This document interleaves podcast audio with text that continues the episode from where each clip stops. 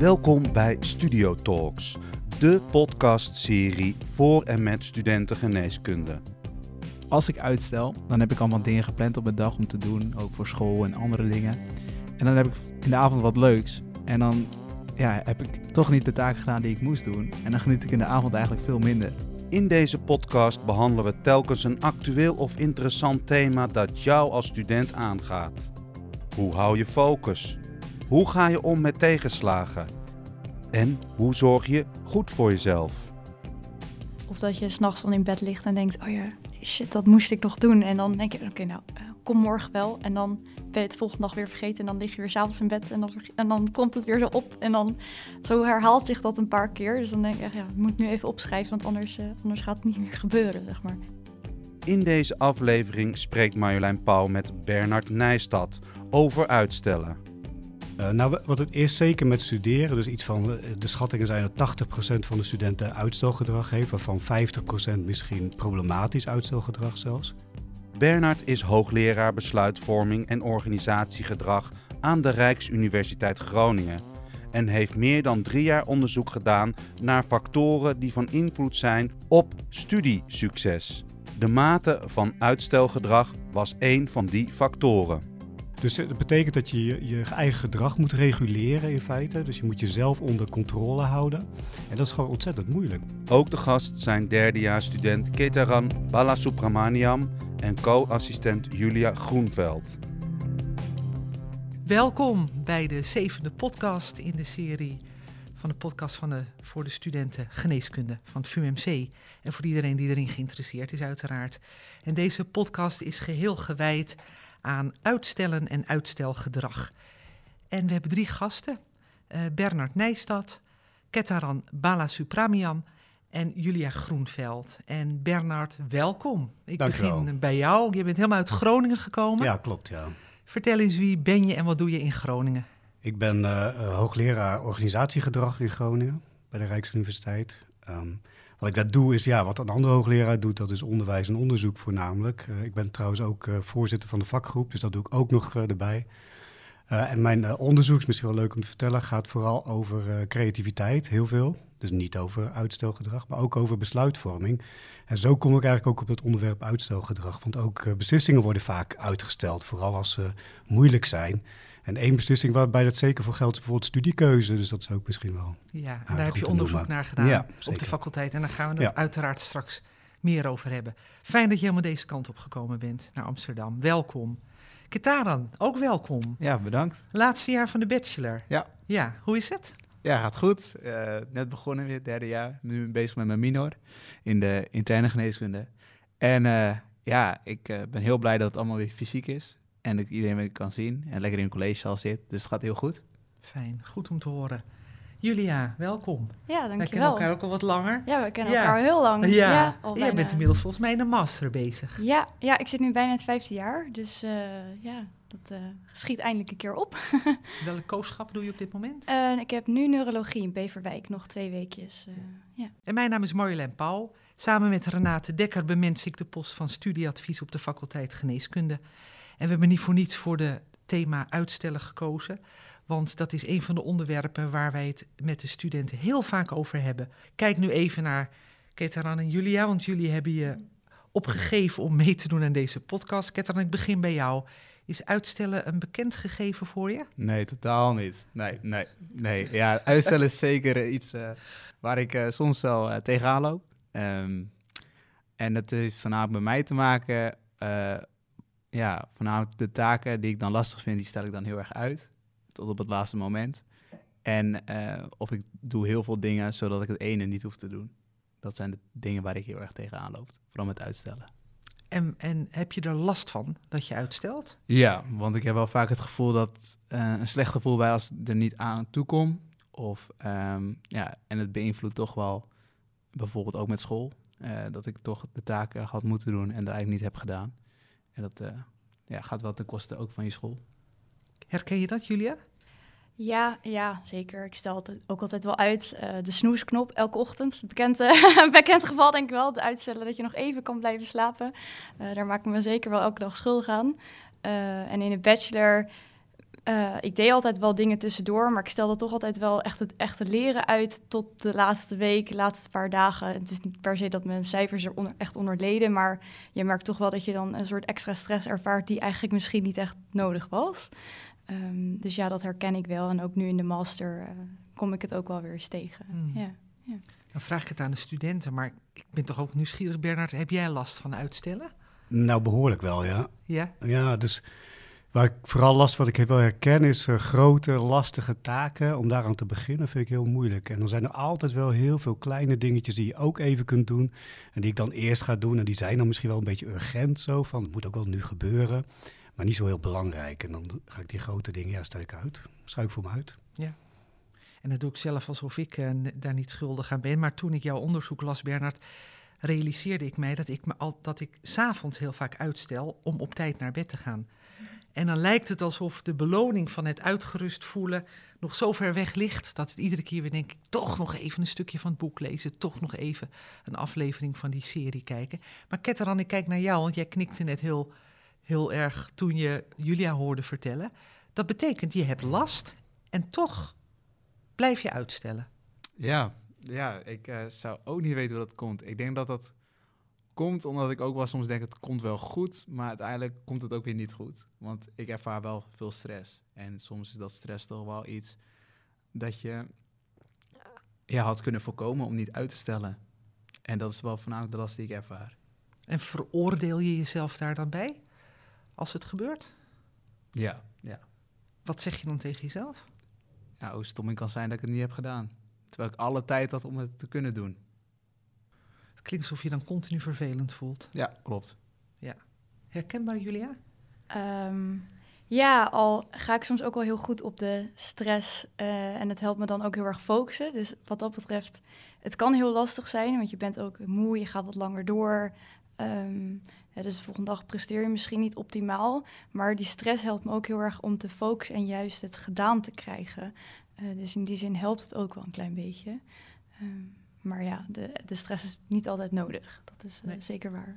In jouw onderzoek, Bernard, zei jij... het is niet alleen de last van uitstelgedrag... maar ook de stress van het gevoel wat het geeft. Eigenlijk dubbelop.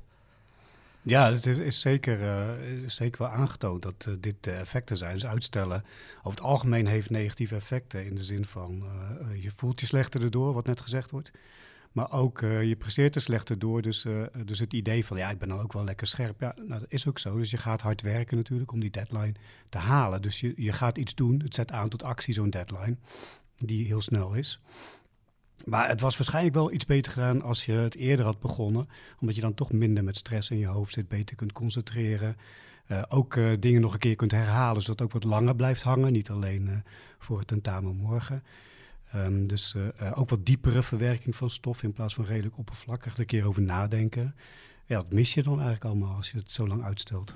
Ja, en ik heb dan heel erg ook, eh, als ik uitstel, dan heb ik allemaal dingen gepland op mijn dag om te doen, ook voor school en andere dingen.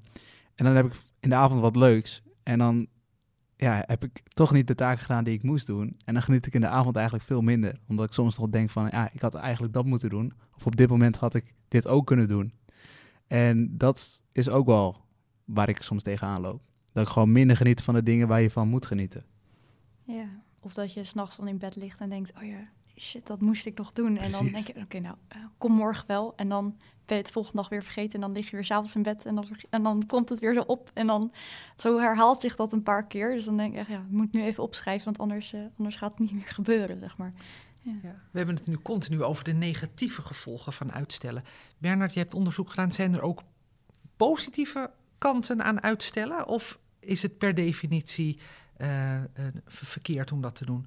Nou, het, het zit bijna in de definitie van eh, het- begrip procrastinatie, dat het echt wel eh, slecht is. Dus je, je stelt iets uit terwijl je eigenlijk weet dat je het niet moet doen. Dat is een beetje het idee daarbij.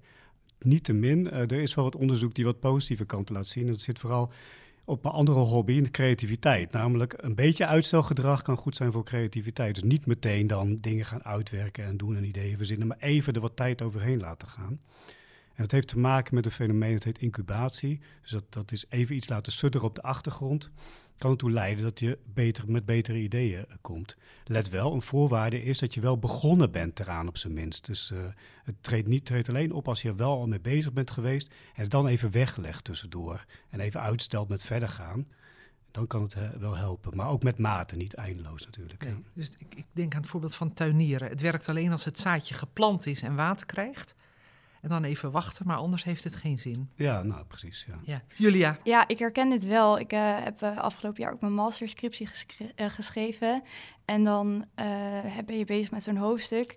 Maar je komt er niet helemaal lekker uit. En als je dan nog even het uitstelt en denkt van nou dat stuk dat komt later wel weer. Ik weet dat het dan af moet. Maar ik kom nu even niet verder. Ik loop er nu op vast. En dat je dan, zodra je dan wat dichter bij die deadline bent en je hebt weer wat meer overzichten, wat nieuwe inzichten gekregen, dat je dan juist weer beter eraan ja, aan kan werken. Dus dat, dat helpt dan weer wel. We gaan even een uitstapje maken. We gaan uh, bellen. We gaan bellen met uh, Sophie, Sophie van Dijk. Zij is studentassistent bij de studentenpsychologen op het hoofdgebouw en begeleidt plan- en doelgroepen. En plan- en doelgroepen zijn er voor alle studenten van de VU, dus ook voor de studenten geneeskunde. En het zijn studenten die een steuntje in de rug kunnen gebruiken bij de studieplanning.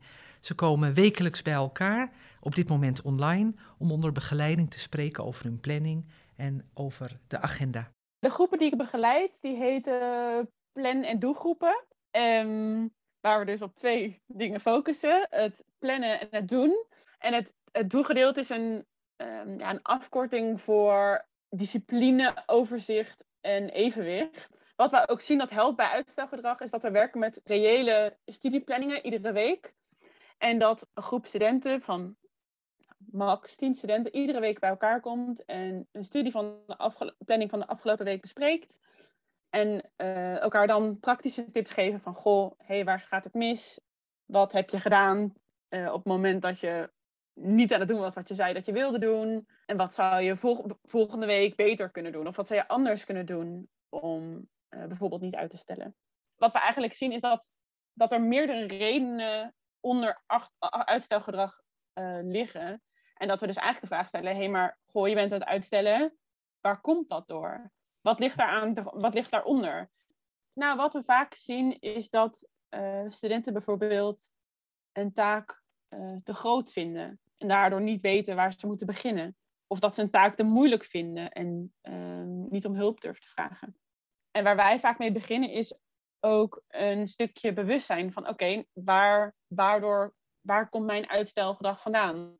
En dan een, een hele gouden tip die ik ga, vaak aan studenten meegeven, is wat wij de vijf minuten plan noemen. Omdat heel veel studenten het, het beginnen van studeren het moeilijkst vinden. Dus wat wij dan zeggen is, begin voor vijf minuutjes. En daarna mag je kiezen, communiceer ik voor nog, nog vijf minuten of niet. Waardoor het een soort kleine commitment is, in plaats van zo'n hele berg waar ze aan moeten te beginnen, waar het te groot voelt.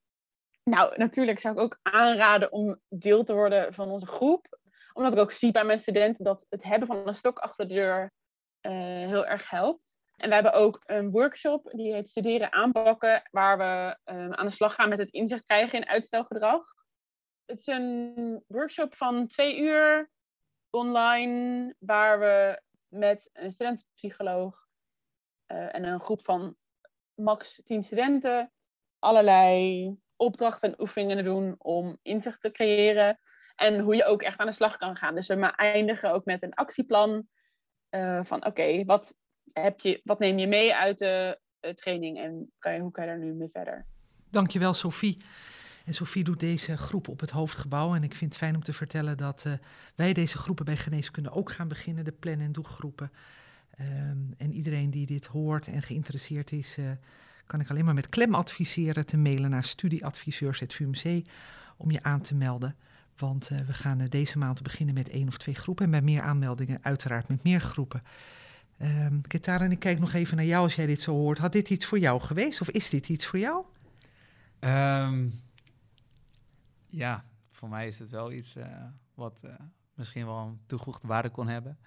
Want het uitstellen zelf, ook met betrekking tot school, maar ook andere dingen, het plannen. En voornamelijk ook het stukje dat ze zei, reëel plannen. Soms vraag je te veel van jezelf. Soms denk ik je heel veel op een dag kan doen. Maar dat lukt vaak gewoon niet. En het reëel plannen zou dan wel heel erg helpen. Kun je een voorbeeld noemen waarbij jij uitstelt?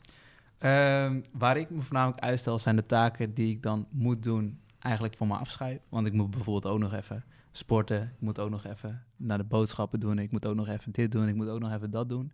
Maar die schrijfopdracht, die moet ook nog gebeuren. En ja, dan doe ik toch de dingen die wat ja, minder moeite van mezelf vragen. En aan het eind komt dan toch die schrijfopdracht. En dan heb ik daar toch te weinig tijd voor. Julia, heb jij een praktisch voorbeeld waarbij jij zegt van nou, hier ben ik kampioen in uitstellen? nou, ik had het snoes al genoemd, maar dat, uh, dat telt niet. Nee, ik heb wel een voorbeeld van bijvoorbeeld tijdens mijn kooschappen. Um, daarin herken ik dan ook wel echt um, dat ik soms uitstel. En dat is met name dan omdat je inderdaad soms dingen spannend vindt. En ik merk ook, ik wil heel graag altijd dingen heel goed doen. Uh, hè, dus dan mag je voor het eerst infusies gaan prikken op uh, mensen of bloed afnemen. Tijdens je kooschap uh, interne geneeskunde en soms chirurgie ook. zo kreeg ik bij chirurgie in het OVG kreeg zo'n telefoon. En dan moest je um, ja, infusies gaan prikken een hele week op de afdeling.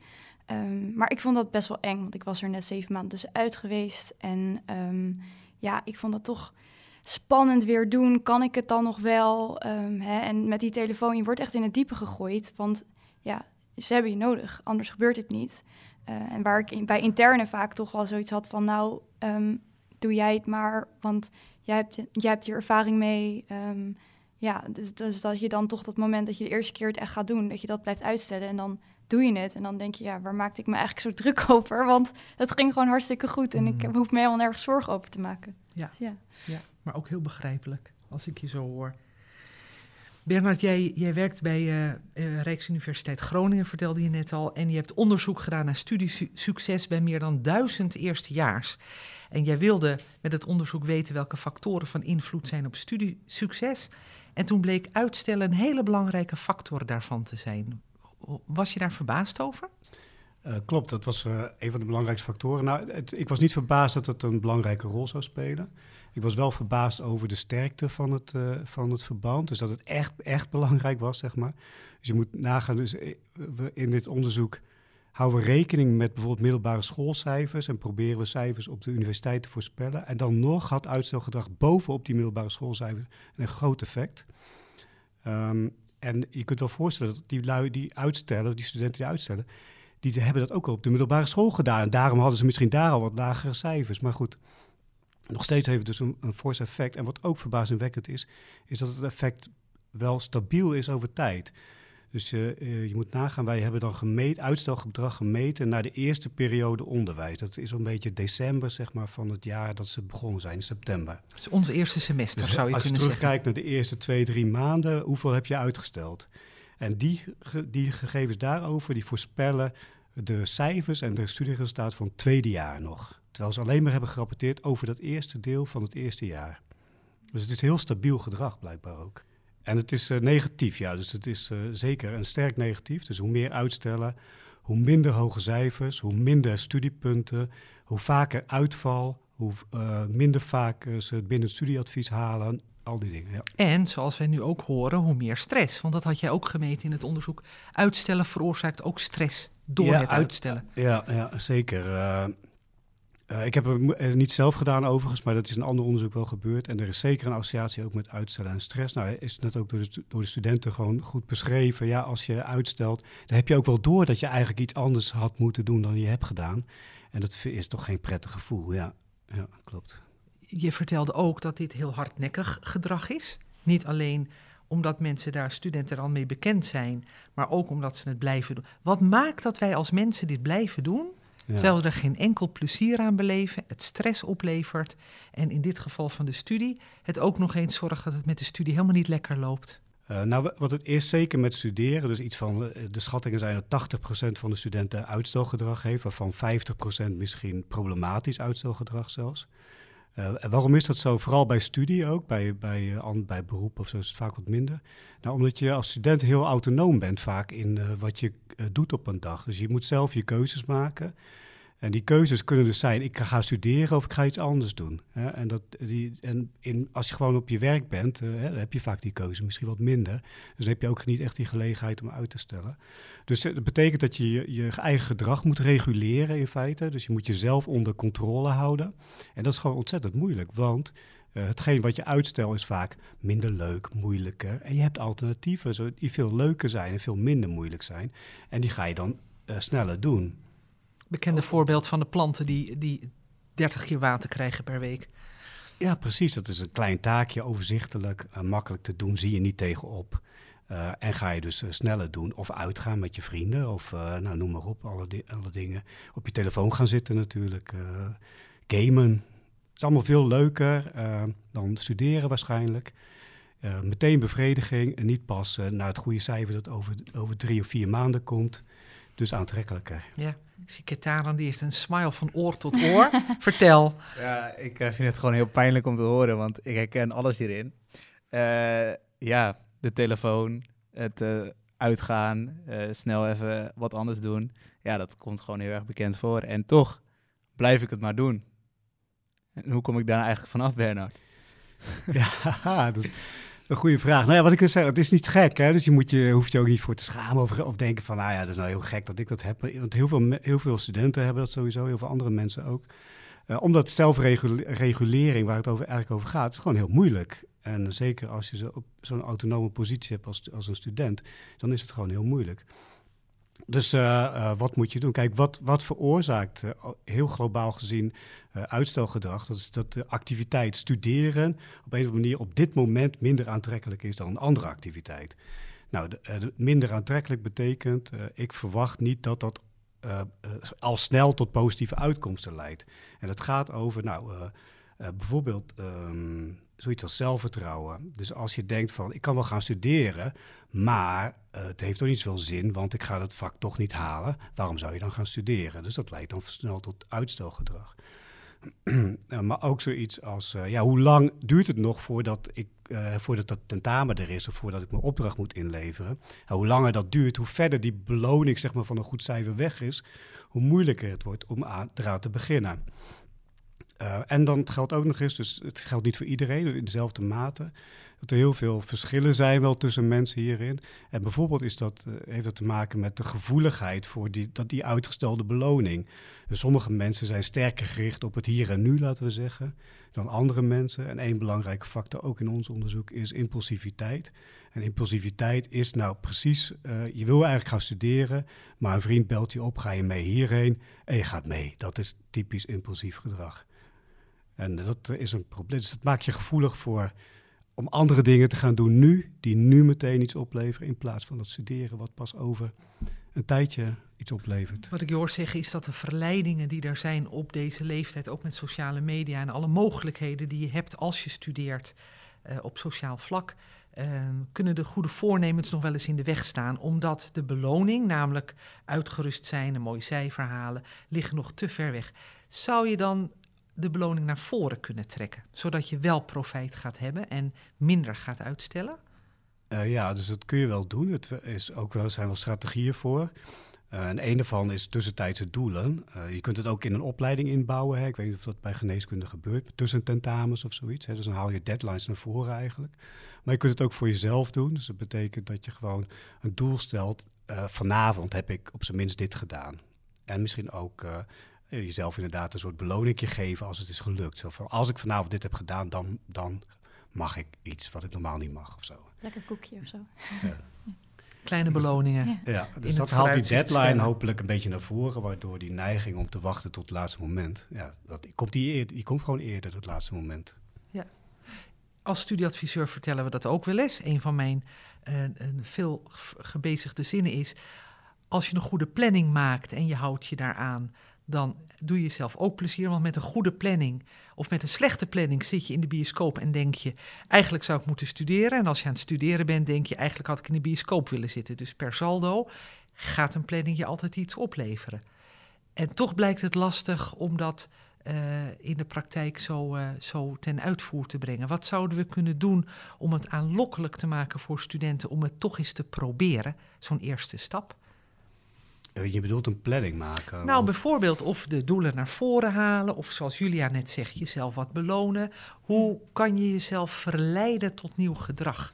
Nou, mis- misschien hebben studenten ook ideeën, maar één ding is denk ik eh, het samen met iemand anders doen. Dus iemand, een andere student die het, misschien ook hetzelfde probleem heeft, afspraken maken, in de bibliotheek gaan zitten en afspreken over een uur gaan we pauzeren, dan gaan we dit doen. En maar voor die tijd gaan we allebei studeren. En dat geeft een soort externe eh, druk erop om het ook echt te gaan doen. Dus je kunt ook een planning maken, heel makkelijk. Ik ben ik heel goed in. Ik ga dan en dan dat doen en er gewoon niet aan houden. Dus je moet dan ook iets hebben om die ervoor zorgt dat je, er, dat je eraan houdt. En een, een andere student kan het misschien zijn. Ja. Ja, ik kijk nu even naar Julia. Want Ja, ik herken dat heel erg. Ik kan heel goed plannen en echt tot tijdschema aan toe. Maar me eraan houden soms. En dan ben je toch met iets langer bezig. En dan gaat je hele planning weer over de hoop. Ja, en dan denk je, ja, wat heeft het dan nog voor zin? Dan ga ik dan toch iets anders doen. Of toch nog weer even net dat andere doen. Van dat hoofdstuk die. En dan, nee, toch even een koffietje halen. Ja, de planning is nu toch al eh, mislukt. Dus dan, eh, ja, nee, ik herken dat heel goed. hoe zou jij ertoe verleid kunnen worden om nieuw gedrag te proberen? Want dat is eigenlijk waar we het over hebben. Eh, nou, ik ben er de laatste tijd wel heel erg ook mee bezig om voor mezelf meer dat overzicht te houden. Want in de kooschappen kan je soms ook nog heel erg verdrinken in wat je allemaal moet doen. Want deadlines zijn vaak wat verder weg. Ehm, dus ik probeer nu ook echt per week op te schrijven van... nou, wat moet er in ieder geval deze week gebeuren? Ik heb dan zo'n bullet journal gekocht en dan maak ik zo'n weekoverzichtje dan van. Eh, en dan soms probeer ik dat echt al toe te wijzen aan bepaalde dagen. En soms laat ik het wat meer open, maar dan zie ik wel bijvoorbeeld aan het einde van de week... ik heb dit nog niet gedaan, dan moet ik dit nu ook nog even gaan doen. Ehm, en ik probeer ook steeds vaker om eh, dingen die nu kunnen in vijf minuten gedaan zijn, om dat gewoon even snel eh, ja, te doen. Want dan heb je het ook maar gewoon gehad, anders ben je het weer vergeten. En Kataran, hoe zou jij Ja, ik- overtuigd kunnen worden om eens wat nieuw gedrag te proberen als je hier last van hebt van het uitstellen? Nou, ik ken het wel wat jullie ook zegt. Voornamelijk als je ook een planning maakt en je bent er toch langer mee bezig dan dan de planning in de soep loopt. En daardoor maak ik juist vaak een to-do-list. Dus gewoon dingen die ik gewoon moet doen op een dag. En eh dan zorg ik ervoor dat ik ze ook afstreep. En het afstrepen helpt bij mij. En dat geeft ook een soort beloning. Want je streept toch iets af dat je toch gedaan hebt. En eh, doordat ik een to-do-list maak, ehm, krijg ik wel mijn dingen af. Dus eh, dat helpt bij mij heel erg. Ja, je maakt het echt zichtbaar, zeg maar. Als je dingen kan afstrepen, dan dat helpt. Dat heb, dan heb je dat overzicht, maar het is ook een soort beloning. Kijk, ik heb weer wat gedaan. Het hoeft maar heel klein te zijn, maar je hebt het wel gedaan. Ja. Bernard, in je onderzoek vertelde je ook dat zelfvertrouwen een heel belangrijke factor is bij uitstellen en eh, vasthouden van oud gedrag. Ja, dus zelfvertrouwen zorgt ervoor dat, je, eh, dat het ook zinvol is om iets te gaan doen. Hè? Dus eh, als je denkt van, nou, dit kan ik wel, dan heeft het ook zinvol om, is het zinvol om het te gaan doen. Ik kan studeren, dus als ik studeer haal ik wel een hoog cijfer. Nou, dat helpt natuurlijk bij het, beginnen met studeren. Dat betekent ook, dus dit is ook een tip om, om eh, van uitstellen af te komen. En dat is eh, proberen zelfvertrouwen op te bouwen door bijvoorbeeld succeservaringen. Dus als je nou iedere keer dat het wel, wel lukt, dat even goed in je oren knopen. Van, hé, verrek, ik kan het wel. Dat helpt dan om die, dat zelfvertrouwen op te bouwen. Want aan de andere kant zit er ook een hele nare, mogelijke negatieve spiraal in. Dus ik heb weinig zelfvertrouwen. Dus ik ga uitstellen. Dus ik haal een laag cijfer. Dus mijn zelfvertrouwen gaat omlaag. Dus dat, dat is, die moet je dan wel zien te doorbreken als dit eh, bij jou aan de hand is. En dat kan door succeservaringen of door leren van andere mensen. Hoe pakken die het aan? En daardoor ja, betere trucs voor studeren eh, ontwikkelen bijvoorbeeld.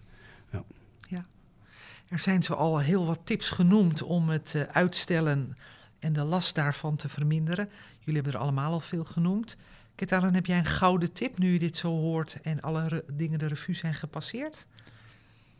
Ehm, het doen met iemand anders, dat heb ik eerder nooit echt geprobeerd. En ik denk dat ik dat wel ga proberen vanaf dit moment. Wat spreek je aan omdat?